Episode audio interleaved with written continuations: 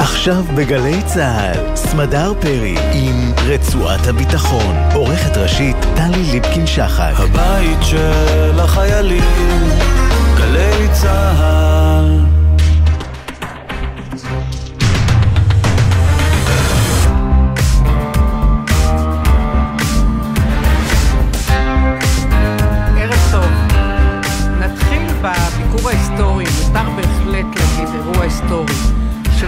הרשות הפלסטינית אה, מחמוד עבאס בג'נין.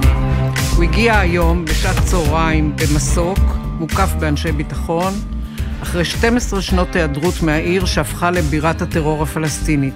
השאלה כמובן, מה נתן הביקור הזה למקומיים בג'נין, ומה נתן לאבו מאזן. הלאה. מכאן נמשיך לטורקיה. עוד מעט, עוד כמה ימים, הנשיא המצרי עבד אל פתאח א-סיסי מגיע לאנקרה לביקור אצל אה, עמיתו הנשיא הטורקי רג'ב אה, טייב ארדואן. גם הוא, א-סיסי, סוגר מעגל, חרם מדיני בין שתי המדינות, אבל הקשרים הכלכליים נשמרו בפרופיל נמוך. עכשיו, לקראת הביקור, מינו שגרירים באנקרה והולכים קדימה, לפחות מתחייבים ללכת קדימה. ובסוף סרט חדש, תיעודי עלילתי, על מחלקת החדשות בערבית בקול ישראל ובערוץ 11 היום. נדבר עם הבמאי שהופתע ממה שגילה. מתחילים.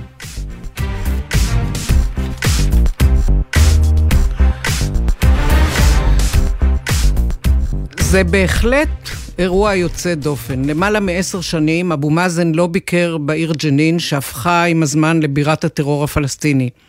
היום מוקף באנשי ביטחון, הוא הגיע במסוק, למעשה שני מסוקים, ירד מהמסוק שהוא טס בו, ומיד הוצמדו לפניו, לפיו, מיקרופונים, בבקשה להאזין לדברים שיאמר אבו מאזן. ערב טוב לדוקטור קובי מיכאל, פרופסור קובי מיכאל. ערב טוב. חוקר בכיר ועורך עד כאן אסטרטגי במכון למחקרי ביטחון לאומי. אני מנחשת שאתה עוקב אחרי האירוע הזה. היית קורא לו, כמו שאני אמרתי, ביקור היסטורי? בהחלט, אני חושב שזה אירוע מאוד משמעותי. יש בו כמה היבטים מאוד חיוביים ומעודדים, ויש בו מאידך גיסא כמה היבטים מעודדים, מטרידים ומעוררי שאלות. אם נסתכל מהצד, עד כמה שאפשר בכלל להסתכל מהצד בעיניים ישראליות, למה נועד הביקור הזה? מה אבו מאזן מבקש להשיג? אני חושב שהביקור הזה נולד קודם כל מתוצאה של הפנמה מאוד מאוד עמוקה של אבו מאזן, של הנהגת הרשות, שהסכנה מפני אובדן השליטה לחמאס היא מוחשית, אמיתית וגדולה מאי פעם. אני חושב שהעובדה שגם היה המבצע בג'נין הוא משהו שיצר איזשהו פרוזדור, איזשהו מסדרון, איזושהי הקלה מבחינת האפשרויות המבצעיות של הרשות הפלסטינית. ואני חושב שאבו מאזן גם רואה בעניין הזה איזושהי הזדמנות אולי להתחיל משהו חדש, שיתחיל דווקא מג'נין, שהפכה, הייתה גם היסטורית, סוג של... של סמל להתנגדות הפלסטינית, התחלה של משהו חדש שיתחיל גם בשיקום אבל, שאלה... אבל ו... תסתכל על זה בעיניים ישראליות, בעיניים שלנו, מה הוא יכול בגילו להתחיל דבר חדש? קודם כל יכול, תשמעי, העובדה היא, וזה בה, אמרתי בתחילת הדברים שיש היבטים חיוביים ויש היבטים קצת יותר מטרידים. אחד מההיבטים החיוביים הוא שכאשר הרשות הפלסטינית מחליטה שהיא רוצה, אז היא גם יכולה. השאלה שמתבקשת היא מדוע ביקור כזה לא עשה אבו מאזן בג'נין או בשכם לפני עשר שנים. בדיוק. למה היה צריך לחכות עד עכשיו? וכל האמירות לגבי חוסר היכולת וכל האמירות לגבי המגבלות שיש להם לפעולה שם מתבררות כנכונות אולי חלקית, זאת אומרת כאשר ישנה החלטה שם וישנה נחישות אז מצליחים לאסוף כמה מאות אנשי ביטחון מיומנים ומגיעים, מביאים אותם עוד לפני הגעתו של אבו מאזן למקום כדי לנקות, לסדר, לארגן ולאבטח ואבו מאזן מגיע עם כל הפמליה. עכשיו אני חושב שזה, שזה היבט חיובי, והוא מקרין גם משהו חיובי גם כלפי הציבור הפלסטיני, לא רק כלפי ישראל. אני חושב שהייתה גם ציפייה גדולה מאוד בג'נין העיר, להבדיל ממחנה הפליטים, אבל אני חושב שאפילו במחנה הפליטים במידה מסוימת, להגעתו של אבו מאזן, מכיוון שהדבר הזה מסמל איזושהי אה, חזרה לכאורה של משילות שהם היו רוצים בה, תושבי העיר עצמה. תושבי מחנה הפליטים זה כאב ראש לא קטן לתושבי נכון. העיר ג'נין. צריך לזכור את הדבר הזה. הזכרת ו... ב- ברפרוף את חמאס. איפה חמאס בסיפור הזה? אני מניחה שחמאס דוחף אצבעות מתוך מחנה הפליטים ואולי גם מצייד בנשק.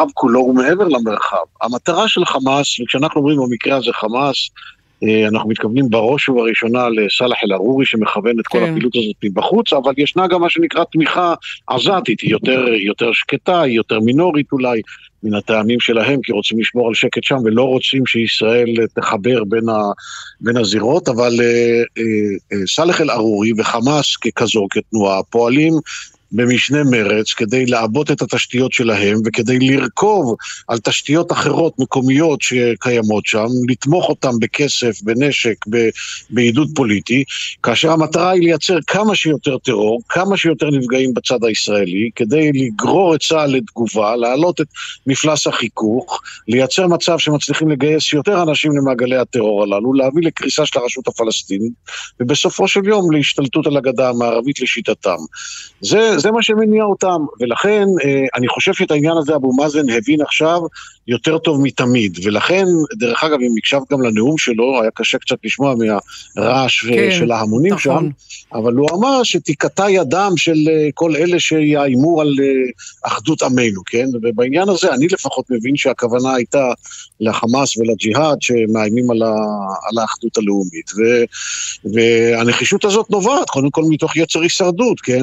לא רק אישי של אבו מאזן, אלא של הרשות ככזו, ובכל זאת הרשות היא סוג של הישג משמעותי בעיניו של אבו מאזן כהישג לאומי פלסטיני שהוא היה רוצה לשמר אותו והוא מבין שהוא נמצא עכשיו בפני אה, אולי הדקה התשעים אה, והוא חייב, אה, חייב לסחור את, ה, את הפרץ הזה, כן? והביקור הזה בג'נין הוא סוג של, של מהלך ש, שכזה, שאני מאוד מקווה שיהיה לו גם, גם המשך ולא רק בג'נין.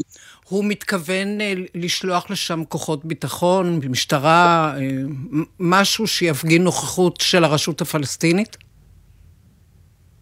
נשארו שם גם כמה כוחות, אה, הם נזהרים מאוד מלהתעמת עם ה...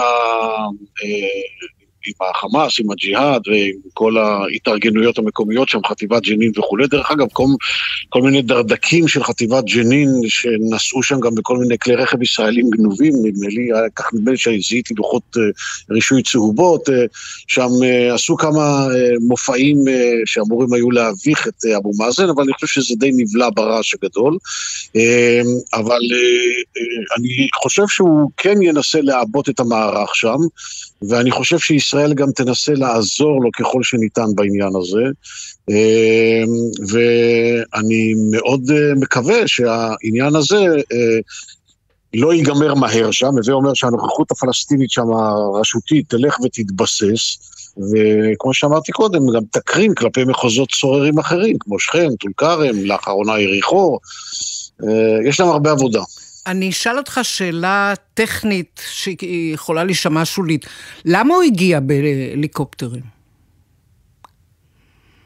כיוון שההגעה שלו אה, ברכב היא אה, גם יותר ארוכה, היא גם יותר מסוכנת, היא גם יותר מסובכת והיא גם עם פוטנציאל אה, חיכוך גדול ובלתי רצוי, בין אם מחסום צה"לי שלא הגיעה הנחיה עד הסוף למטה וזה עלול היה מאוד מאוד להביך אותו, או מתנחלים שהיו יודעים על אה, צפי נסיעתו בציר והיו עוד אה, רוגמים את הרכב באבנים. כל הדברים הללו הם אירועים שעלולים להתפרש כמביכים מאוד, בעייתיים מאוד ולפעמים אולי אפילו מסוכנים מאוד, אה, כי הם יכולים מהר מאוד להידרדר, ולכן לעשות את זה בדרך האוויר זה בטוח, בטוח יותר, מה גם שזה מסוק ירדני ולא מסוק ישראלי, ומשדר כן. איזשהו סוג של עצמאות. עכשיו אני אשאל אותך... ולמסוק יש גם, את יודעת, איזשהו סוג של פוסטיז, אני יודע. אני אשאל אותך עוד שאלה אחת, ותענה לי ממש בקיצור, כי הגענו ממש לסוף. התמונות והביקור, למי בעצם, על מי הוא חשב כשהוא, כשכל הסיפור הזה יצא, יוצא החוצה? על הפלסטינים בשטחים? כל, רגע, על מדינות ערב או על ישראל? אבל קודם כל הציבור הפלסטיני, אני חושב שהוא גם רוצה להשיג שליטה על כספי השיקום שאמורים להיות מוזרמים לשם, של מחנה הפליטים, ולהציג את כל פרויקט השיקום הזה כפרויקט רשותי, כמשהו שיחזק את התמיכה של הציבור המקומי שם ברשות, ויהיה גם uh, הוכחת יכולת של הרשות, וגם uh, הוכחה לקהילה הבינלאומית של הנה, אנחנו uh, אכן uh, מסוגלים לעשות מעשה, ונכון יהיה לעשות את הדברים דרכנו גם, uh, וכולי, ואין ספק שיש כאן גם אמירה כלפי, אה, כלפי ישראל, כלפי ההנהגה. כן. הישראלית, כלפי צה"ל וכלפי הציבור בישראל, אבל קודם כל הציבור הפלסטיני. טוב, הבנו, אני חושבת ככה על קצה המזלג. תודה רבה, פרופסור קובי מיכאל.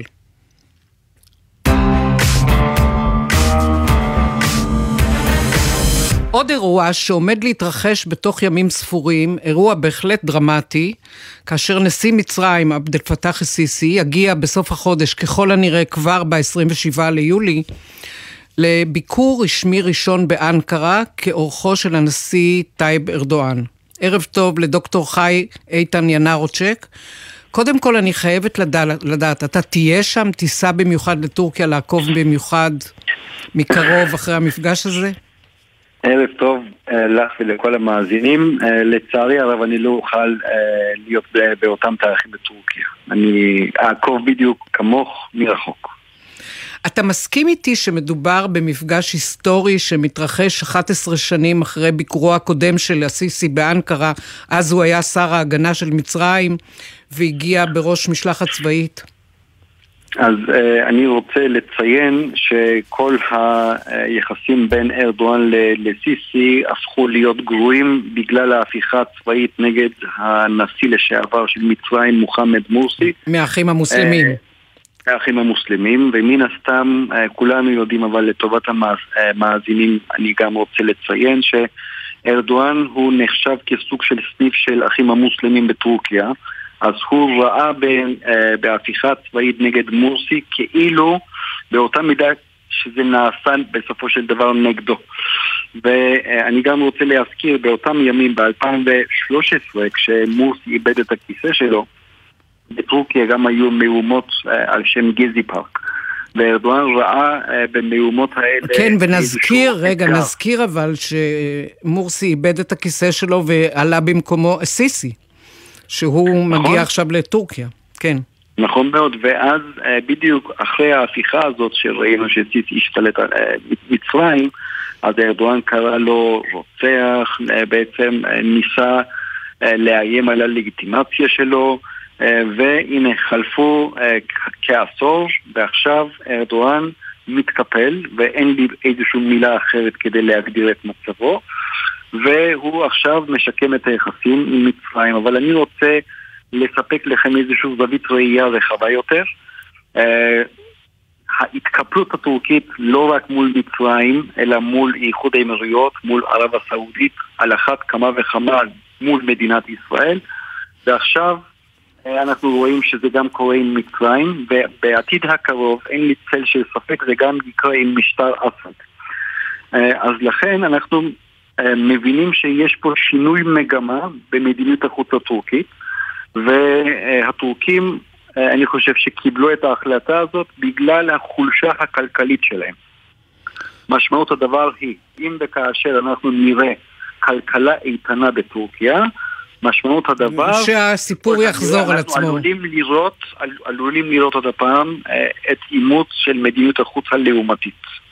ולפני הכל, אני חייבת להזכיר שלאסיסי היה חשוב להעביר לארדואן, זאת אומרת במסרים שהועברו, שקפריסין ויוון הן בנות ברית של מצרים, זאת כאשר טורקיה של ארדואן שמה עליהם פס.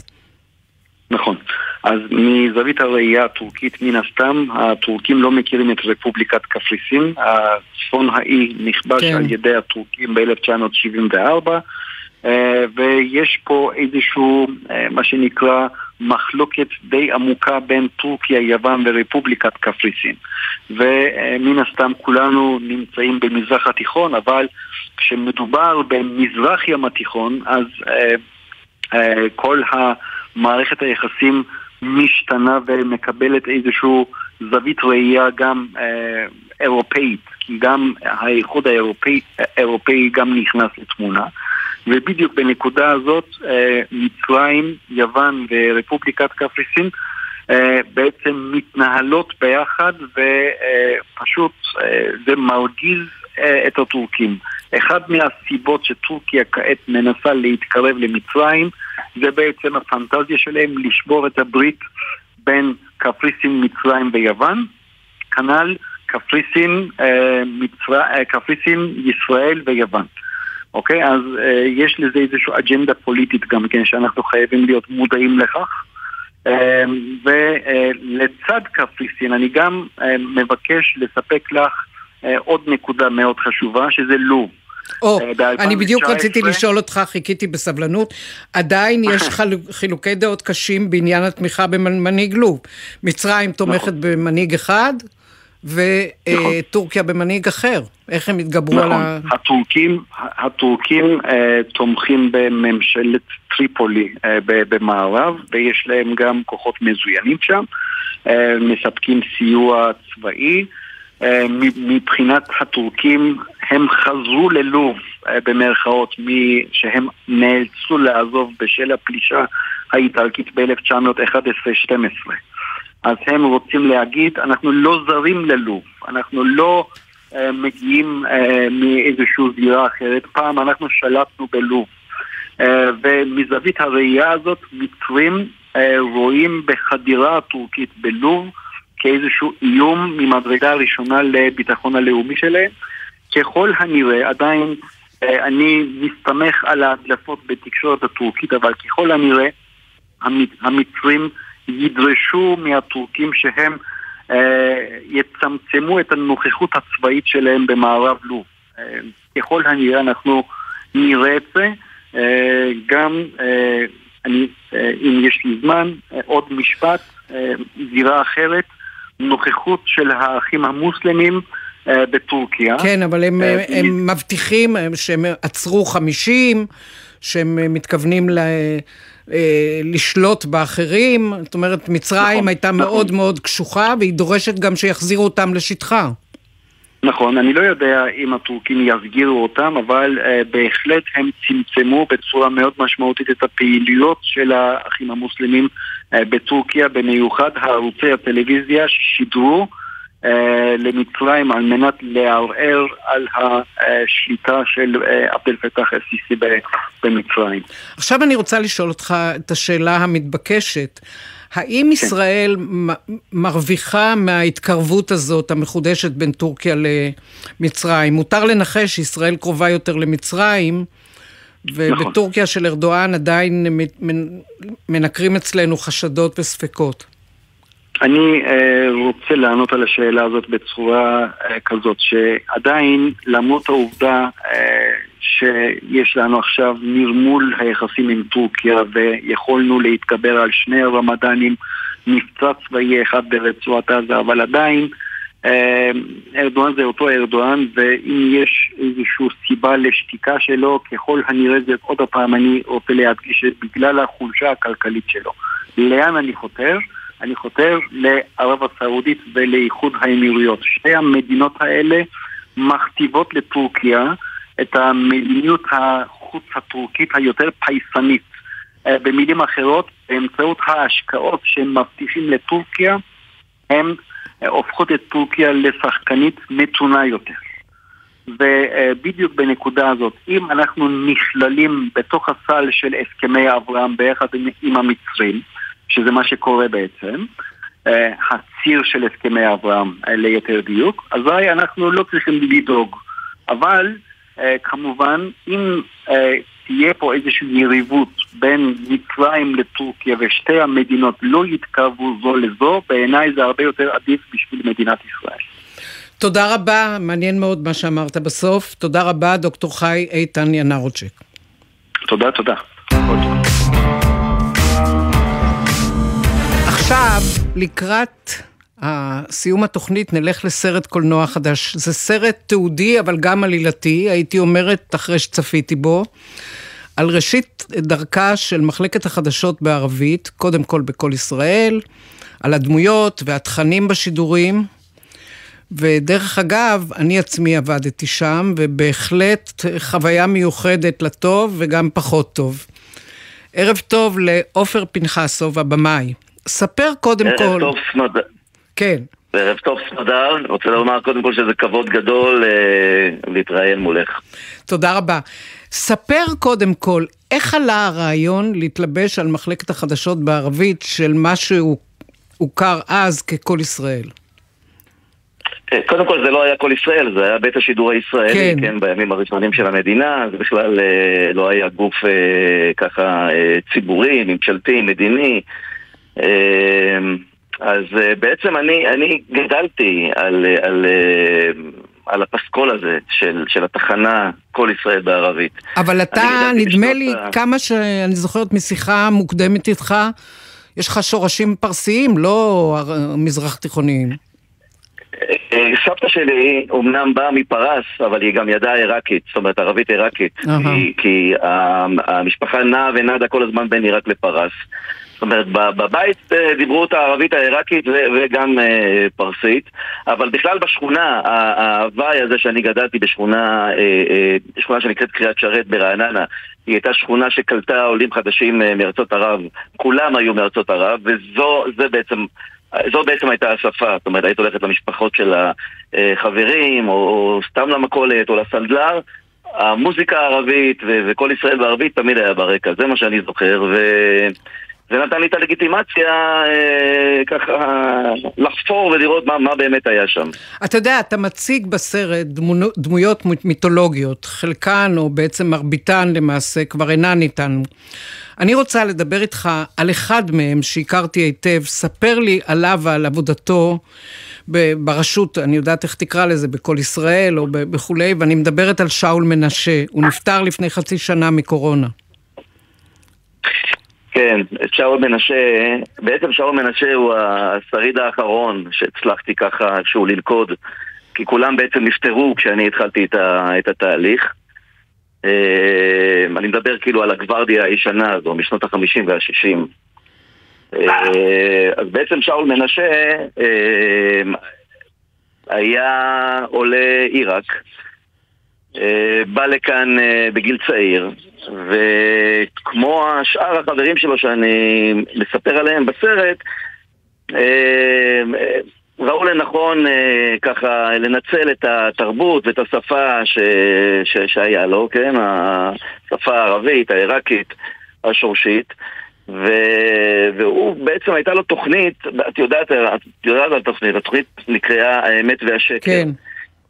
ובעצם התוכנית הזאת באה לסתור כביכול אה, מגמות שקריות בנאומים של נאצר היא באה בעצם האחרים. לענות לפרשנים בעולם הערבי.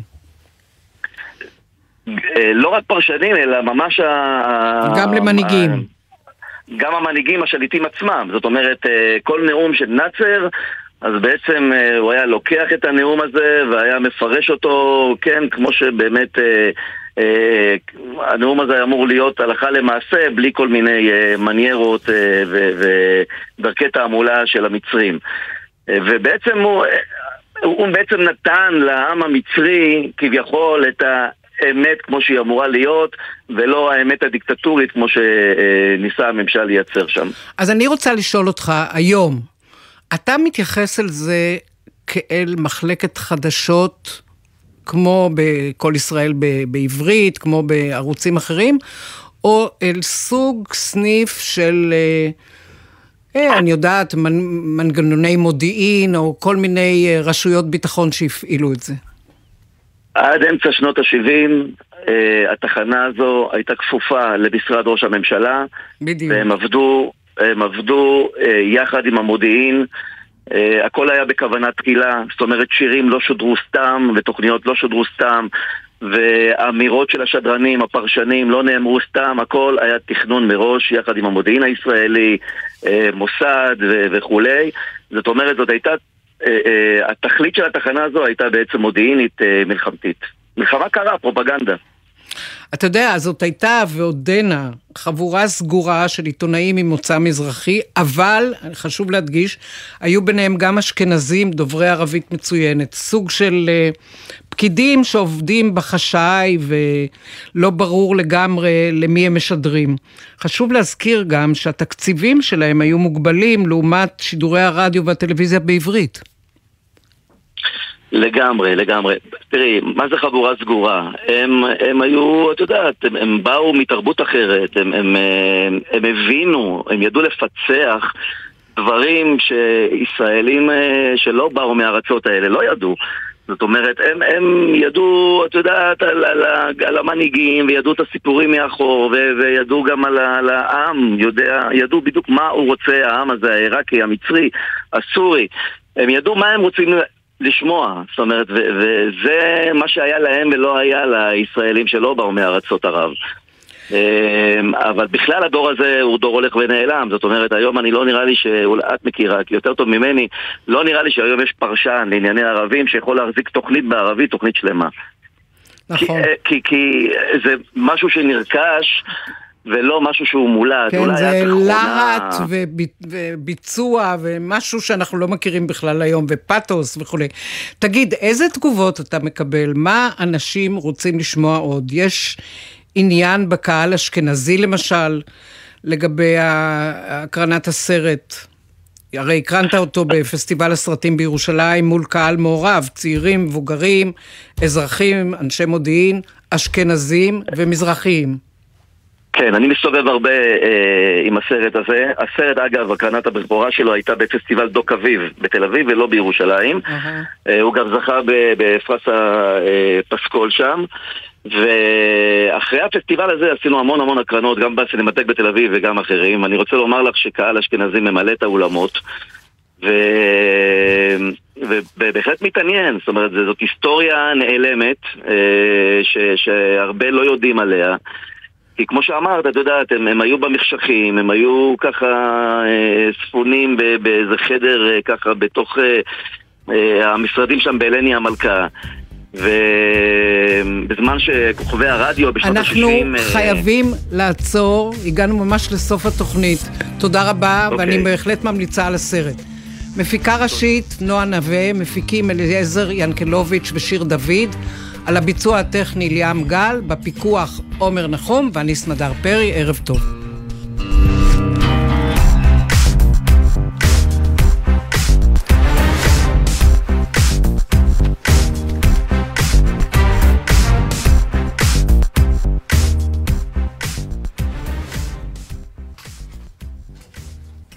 בחסות מטבחי סמל, המשיקים את סדרת הדגמים האקזוטיים בטכנולוגיה מתקדמת ובצבעים שבחרו מעצבים בינלאומיים. ועכשיו בימי מכירות במגוון הנחות עד סוף יולי. בחסות הפניקס סמארט, המעניקה עד 45% הנחה בביטוח המקיף. כוכבית 5432, או חפשו הפניקס סמארט בגוגל. כפוף לתקנון המבצע, הפניקס חברה לביטוח בע"מ. בחסות אוטודיפו, המציעה מצברי שנאפ לרכב כולל התקנה חינם עד תשע בערב. כי קשה להניע את היום אחרי שהרכב לא מתניע בחנייה. אוטודיפו. מה נשמע, נשמע, סוף השבוע,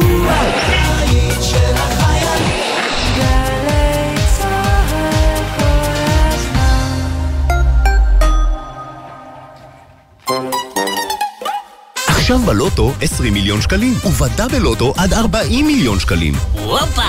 המכירה אסורה למי שטרם מלאו לו 18. אזהרה, הימורים עלולים להיות ממכרים. הזכייה תלויה במזל בלבד. כשהחופש הגדול מגיע, מגיעים איתו גם קולות ה... אבא, שחרר, אני כבר גדולה. מה, אתם לא סומכים עליי? אתם עושים לי פדיחות. אני יכול לחטות לבד. אני כבר לא תינוקת. די כבר! אבל כדי שהחופש הגדול יעבור בשלום, אתם חייבים להתעקש. ילדים עד גיל תשע לא חוצים את הכביש בלי ליווי מבוגר. הזכירו להם שחוצים רק במעבר חצייה, רק כשהכביש פנוי, ובזמן החצייה לא נוגעים בטלפון הנייד. לפעילויות על בטיחות בדרכים לילדים ולכללי בטיחות נוספים לימי הקיץ, בקרו באתר הרלב"ד.